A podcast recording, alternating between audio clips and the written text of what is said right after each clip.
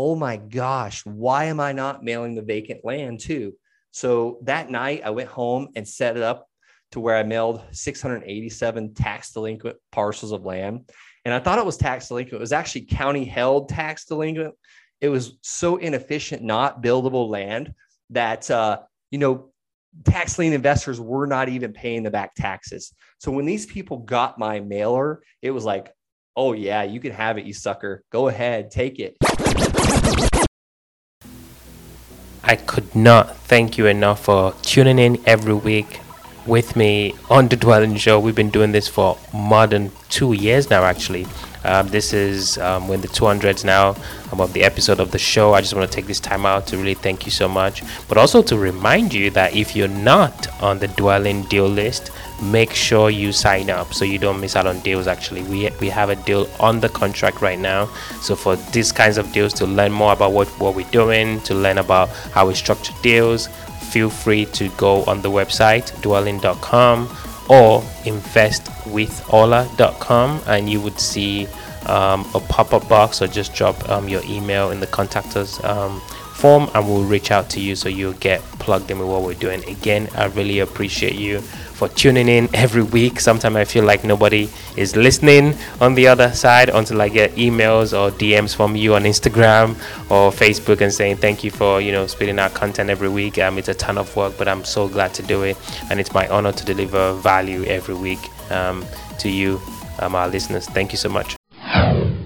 Thank you so much for joining us on The Dwelling Show. I'm your host, Ola Dances. I've got an incredible, legendary, awesome, great guest with us. What's going on, Brent? How you doing, sir? Ola Dances. This is uh, such an honor to be on here a second time. Uh, I'm just thrilled. We were talking a lot about what you've been up to. Uh, just it's been like a, a family reunion. Yes, yes. No, I really appreciate you. So, of course, it's your second time on the show. For those who don't know who you are, um, just kind of give us a quick synopsis of who Brent Bowers is, what you do, and kind of what you've been up to lately. Yeah. So I, again, obviously, my name is Brent Bowers. I was an Army officer. Uh, I had about eight and a half years of service in the military. I was always away, always gone, always training, always deployed. Uh, so much where, you know, me and my first wife ended up just like going two separate ways. Uh, and just it just changed my life. And I I always wanted to be a real estate rock star, just like you, Ola, with with all your apartment complexes. Uh, and I started with houses. I started with that first single family residence in two thousand seven. I got my real estate license, and then two thousand eight happened and I took it personally. I quit, I threw in the towel, and I wanted to go back to school and get the heck out of it. So I ended up joining the military in two thousand nine just to go back to school. And I was pretty much out of the country for three straight years on a couple of deployments, always away. Uh, until about two thousand thirteen, the Army pulled me out of Afghanistan on my second deployment and said, hey, we're going to send you to, to college finally in Florida. Uh, we're going to pay you to go to school. And that's all you have to worry about for the next twenty-one months. So I got to be, to go to school. I became an officer, and break was over after that. two thousand fifteen, I hit the ground running again. Uh, this time I met my the, the woman of my dreams, my current wife. Uh, we got married, and then we got we got pregnant very soon after. And here I am, repeating history, always away, always gone, always training, always in the field. And I got scared to death that like I was going to lose another wife. And this time I'm missing out on my son's life, two years old. He's two years old. And literally I've only been around him maybe six months of his life. So I really started taking my real estate business serious again. And I was still kind of buying rentals slowly, but I really just started mailing, mailing houses. I started wholesaling a couple houses, and I had kind of racked up some debt, and I didn't really have a huge amount of expenses, but we had just moved across the country again with the military. Uh, again, I just said I had that brand new baby, just got married. We were spending money like crazy, but I fell into the holy grail of passive income, or I should say the holy grail of real estate investing for myself. And that was land. And uh, here we are today. Uh, I've been building my land business since about two thousand sixteen, and it's given me, you know, financial freedom and time freedom and geography freedom. And oh, by the way, I'm home every single morning for breakfast, every night for dinner. I see my wife and my three kids as much as I like and as much as they, they want to see me, you know. Well, not, maybe not as much as they want to see me, because I got to get away from time to time. I'm still I'm still a shark, you know, I got to swim. I love it. I love it. You said a few things that, you know, since this is not your first interview, we can get a little bit technical. I don't like to get overly technical, but let's get a little bit technical. Let's do it. My first question is, mailing dead? Is mailing dead? Yeah. Uh, no. Direct. We mail direct every single day. Yeah. What are your thoughts on that? Oh, I love it. I set it and forget it. I actually have a marketing director that sets it for me now. Uh, we use a couple different systems, but uh, I love uh, making sure the mail happens, whether I am fishing, whether I'm on vacation, whether I'm sleeping or working out or running, doesn't matter. I want that mail to go every single week, no matter what. Okay. So obviously I agree um, with you one hundred percent. Um, we've got all kinds of um, school of thoughts, people like S E O, just want to really fight the war, um, you know, online. But of course, mail- mailing is definitely not dead. I can testify to that, like, a lot. The next question, uh, and this might be a, an interesting debate, or maybe not. You probably win it before we even start. The holy grail of real estate investing is land. How dare you? How dare you say that? Can you justify that, sir? I was hoping you would, you would, uh, you know, kind of combat me on that. Sorry, I just got off a long run and I'm like, you're having to clear my throat. You know, I, I say it's the holy grail because it's just so simple. There's no, there's no roofs to repair. There's no foundations to fix. There's no forty-four units to inspect. Um, it's just land. It's just vacant, raw land. Uh, however, I will say there's one negative thing about it that I found over the years, and there's nothing for me to depreciate. There's nothing for me to use the I R S rules, the tax code that was written to favor real estate investors like you, Ola, uh, that provide housing for people. There's nothing for me to write off. There's nothing for me to depreciate or do a cost segregation. So I have to take the income from this land investing and still buy like my office building and rent it out. Or our, we have a nineteen unit apartment complex uh, that we're still renovating. We've only rented out four of the units, so we're going really slow with it. And we still buy houses just to offset the tax bill that we would get each year. I, that was actually my next question. So you're definitely ahead of me. Um, and yet I, I, again, agree with you. It's really thinking about that hybrid structure. Because you can buy a ton of land. Like, we think of it as like just buying a widget, right? You buy this widget for X, you sell it for Y. Um, you know, come tax time, you have a really large number, um, yeah. you know, that shows you made a lot of money, but then you didn't really get any cost seg, um, cost segregation or depreciation. So of course, the hybrid structure is to combine all that cash influx with depreciable assets like, you know, multifamily houses, whatever it is. So you definitely, yeah. uh, you know, you definitely answered my question there. So now you are buying houses, you were buying multifamily, you're also still buying land. Can you just kind of give us a, the current state of your business where you're at today? Yeah, absolutely. And I love the fact that you said that, you know, you, so basically I, I used the land money, the incoming land payments, um, after all expenses are paid, after our team's paid out, there's always some left over. So we take that into one, buying more land, and two, buying, you know, either houses to buy and hold for rental or, you know, another apartment complex or whatever. But I love to take the cash flow from one investment and invest it into another cash flowing investment. So not only does it save us money on our on taxes by buying, you know, buildings, whether whatever kind of building you, you could use. We could be talking about, uh, I don't know, R V parks, as long as there's something to depreciate. But I want our cash to make more cash, A K A I want our, our, our, our cash babies to make more cash babies. And then it just compounds on itself. So it's really powerful when you take one cash flowing asset that you can't really use for, for depreciation and buy another cash flowing asset that you could depreciate.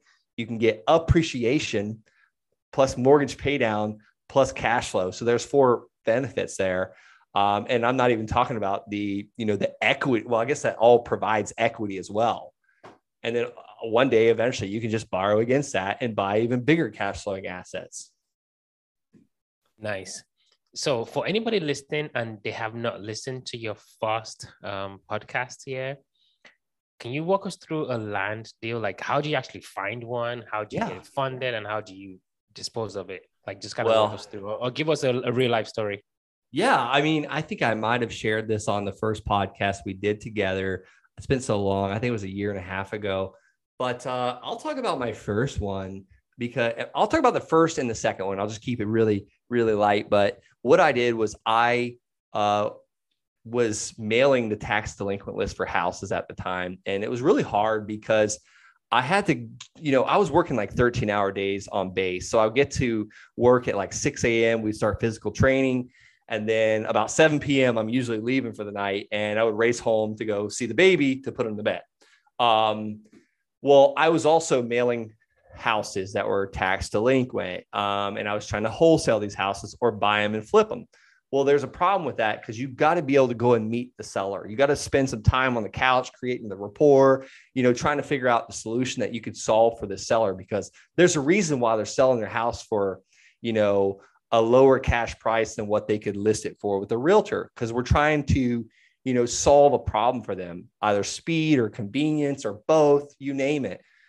So that took a lot of time that I wasn't having. And I was still searching for answers, listening to shows like The Dwelling Show and looking for answers and how I could build my business into something that serves me and my family and eventually others. So I heard about a guy doing land. He's like buying land from tax auctions and all this stuff. And he's like flipping it overnight and quadrupling his money, doubling his money. And I was like, oh my gosh, why am I not mailing the vacant land too? So that night I went home and set it up to where I mailed six hundred eighty-seven tax delinquent parcels of land. And I thought it was tax delinquent. It was actually county held tax delinquent. It was so inefficient, not buildable land that, uh, you know, tax lien investors were not even paying the back taxes. So when these people got my mailer, it was like, oh yeah, you can have it, you sucker. Go ahead, take it. So the first one that I talked to, I would say the first, one of the first buyer or one of the first sellers that agreed to let me buy their land, he was like, yeah, it's yours for two hundred eighty-five bucks. It's not buildable. Have at it. I was like, well, can I go look at it? And he's like, sure. So I went out on a Saturday, me, my wife, and my newborn baby. And the land wasn't buildable because the city wouldn't let uh, us p- put a road across the railroad tracks because it's only one ingress, one egress, and the fire department was not allowing the building to happen. Well, I didn't know what it was worth. And I, I we're leaving. I'm like, okay, beautiful land, but I don't know what it's worth. I mean, two hundred eighty-five dollars in two thousand sixteen. I was like, I don't want to just throw it away. Uh, I got expenses. Like, I was a little broke too at the time, to be one hundred percent honest.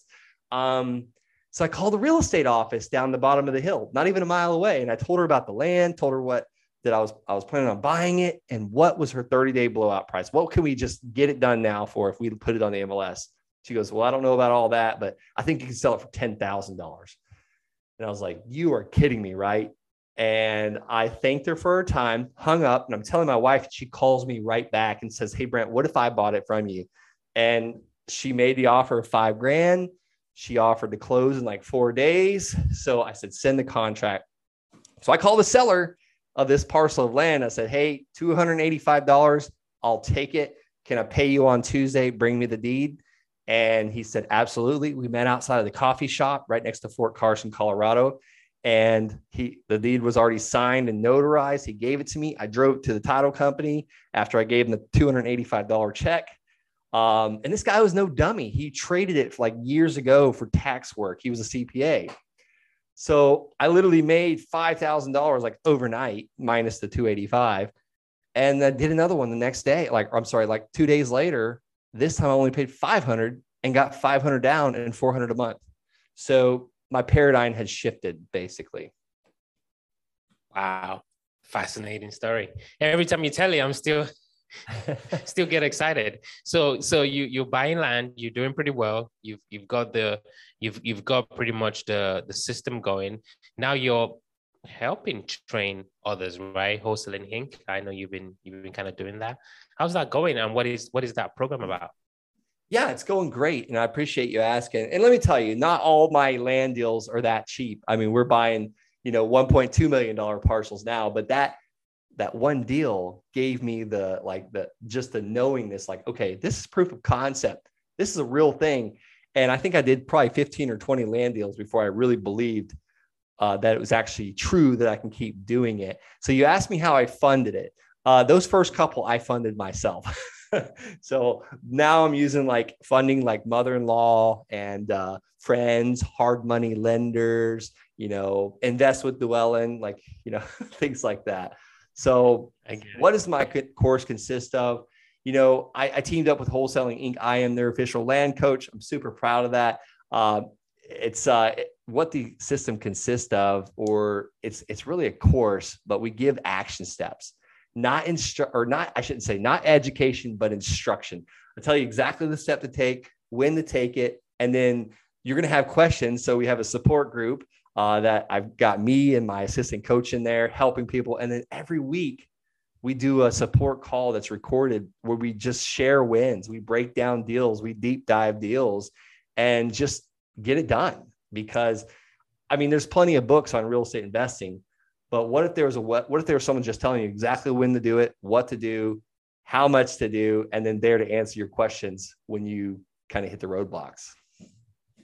I love it. I love it. So you've got a, a lot going on. Um, one point two million dollars land deal. I saw that on Facebook. So congrats on that. Um, Thank you. What is the What is the future? What does the future hold uh, for, for Brent and your your company? You know, we got a lot of fun things going on. We're we started. Uh, we kind of evolved into building houses as well. Um, I've actually partnered with a with another Land Shark student, and he's been doing very well building houses. So him and I are now building houses together. Um, and it's just, you know, the future is bright. I know we're part of the, some of the future is, you know, getting some more apartment complexes. So Let's that's why I was ask, asking you right after, right before this recording, like, when's your course coming out? It's coming, it's coming, it's coming. Um, so, I mean, of course we can keep talking on and on. I, I love talking with you, but we definitely, definitely do it into the quick rounds. These are going to be quick questions, quick answers. You ready, sir? All right, quick answers. All right. All right. First question. You probably answered this, you know, same question before. What makes you Brent unique? What is that differentiating factor that separates you from the next guy or the next girl? You can use your company too, if you want this time. Uh, you know, I don't, I don't think I'm unique, but I am very good at who, not how. I find the, the who's um, to help with the hows that come in my mind all the time as being a visionary and an entrepreneur. You know, everything's a shiny object. Yeah.